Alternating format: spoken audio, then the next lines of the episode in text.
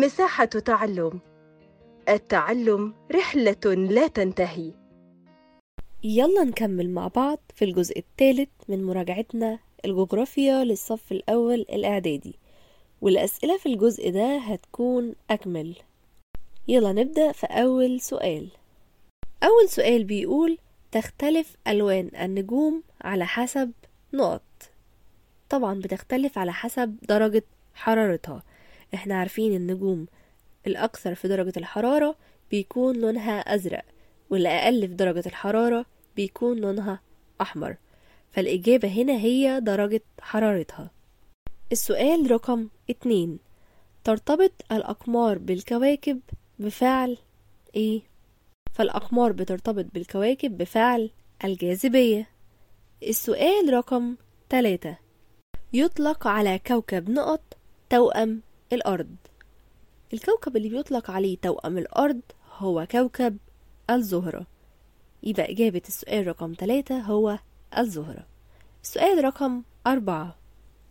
يوجد مجموعة من الكويكبات الصغيرة بين كوكبي المريخ ونقط. فهو المريخ والمشتري. هما اللي بينهم كويكبات صغيرة. السؤال رقم خمسة. يتميز كوكب نقط بوجود حلقات حلزونية حوله. الإجابة هي كوكب زحل. فيتميز كوكب زحل بوجود حلقات حلزونية حوله. السؤال رقم ستة. يطلق على مجموعة الكواكب الداخلية اسم نقط. الاسم اللي بيطلق على مجموعة الكواكب الداخلية هو اسم الكواكب الأرضية. السؤال رقم سبعة. أبطأ الكواكب في الدوران حول الشمس. هو كوكب نقط. الإجابة هي كوكب نبتون. هو أبطأ الكواكب في الدوران حول الشمس.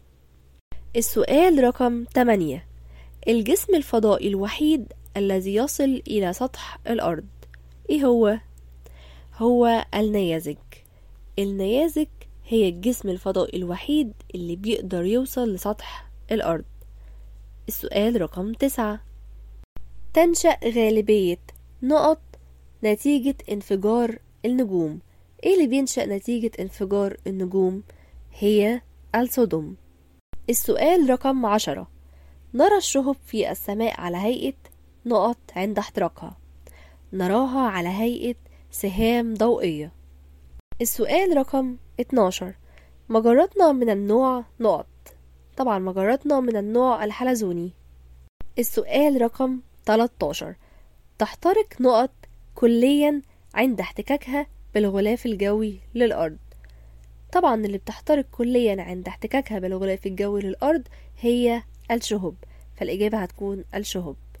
السؤال رقم 13 عند دخول النيزك إلى الغلاف الجوي للأرض تتحول أجزاء منه إلى نقط.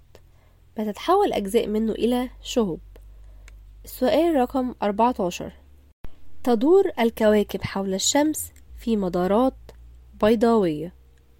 السؤال رقم 15 إذا كانت الساعة بمدينة الخرطوم 11 صباحا وهو نفس التوقيت بالقاهرة فذلك يعني نقط. ده طبعا بيعني إنهما على نفس خط الطول لأن الساعة هنا 11 والساعة هنا 11 وإحنا عارفين إن هما لما يكونوا على نفس خط الطول فهيكون التوقيت واحد. السؤال رقم 16 تشرق الشمس في مدينة الرباط بعد مدينة لندن مما يعني أن الرباط تقع فيه نقط. طبعا هنا هتكون مدينة الرباط في نصف الكرة الأرضية الغربي لأن إحنا عارفين إن إحنا بنقدم الساعة كل ما اتجهنا كل ما اتجهنا شرقا وبنأخر الساعة كل ما اتجهنا غربا. فالرباط هنا في نصف الكرة الأرضية الغربي.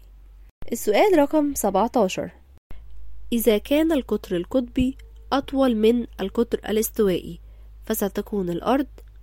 هنا هنلاقي إن هو عكس لي السؤال. طبعا إحنا عارفين إن القطر الاستوائي هو أكبر من القطر القطبي. بس إيه اللي هيحصل لو لقينا إن القطر القطبي هو أكبر. مفلطحة عند دايرة الاستواء. الأرض هتكون مفلطحة عند دايرة الاستواء ومنبعجة عند القطبين. السؤال رقم 19 تصغر دوائر العرض كلما اتجهنا جنوب نقط. دوائر العرض بتصغر كلما اتجهنا جنوب مدار الجدي. لكن لو قال لي في السؤال رقم 20 تصغر دوائر العرض كلما اتجهنا شمال فعندما نقول شمال هيبقى شمال مدار السرطان. السؤال رقم 21 الرياح التي توجد في المنطقة الواقعة بين مدار الجدي والدائرة القطبية الجنوبية تأخذ الاتجاه الجنوبي الشرقي نتيجة نقط. فإحنا هنا عندنا مدار الجدي والدائرة القطبية الجنوبية فإحنا هنا في الجزء الجنوبي. وهي بتأخذ الاتجاه الجنوبي الشرقي يعني جهة اليسار. ده بقى بسبب إيه؟ فالإجابة هي دوران الأرض حول محورها. لأن من النتائج المترتبة على دوران الأرض حول محورها هو انحراف الرياح إلى يمين الاتجاه في نصف الكرة الشمالي وإلى يسار اتجاهها في نصف الكرة الغربي اللي هو الاتجاه الجنوبي الشرقي. في نصف الكرة الكرة الجنوبي. السؤال رقم 22 عند سقوط الأمطار على سطح الأرض تأخذ شكل غير عمودي نتيجة نقط. طبعا نتيجة حركة الأرض حول نفسها لأن من النتائج المترتبة على حركة الأرض حول نفسها إن الأشياء بتسقط عليها بشكل غير عمودي. السؤال رقم 23 يعود السبب في تنظيم الحياة على سطح الأرض إلى نقط وهي تعاقب الليل والنهار.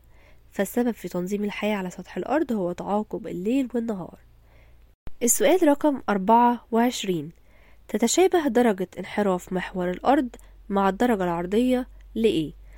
درجة انحراف محور الأرض هي 23 ونص. هنلاقي إن عندنا مدار السرطان 23 ونص ومدار الجدي 23 ونص. فالإجابتين صح. إن درجة انحراف محور الأرض بتتشابه مع مدار السرطان ومدار الجدي.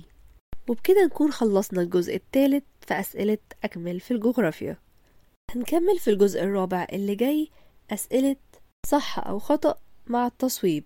أتمنى تكونوا استفدتم كنت معاكم أستاذة رضوى محمود.